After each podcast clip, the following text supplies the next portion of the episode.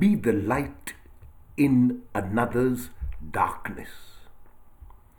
Darkness can be of various types. Those who are visually impaired experience physical darkness.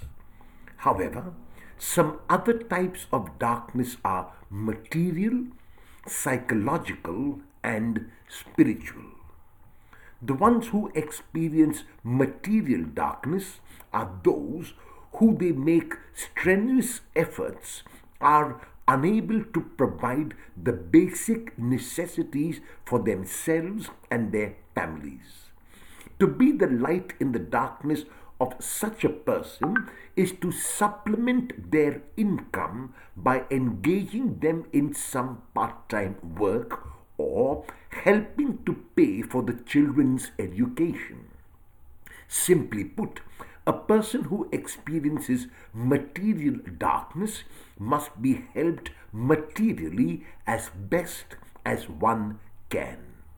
Those who experience psychological and spiritual darkness are often those who have had a traumatic experience. This could be the death of a young spouse or child, loss of a job, or being diagnosed with a terminal illness. These require emotional and psychological support.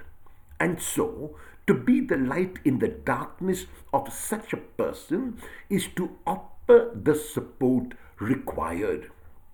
Oftentimes, what is required is not words but availability through one's physical presence. At other times, what is needed is to lend a listening ear. Many are in some or other darkness. Will you be the light in another's darkness today?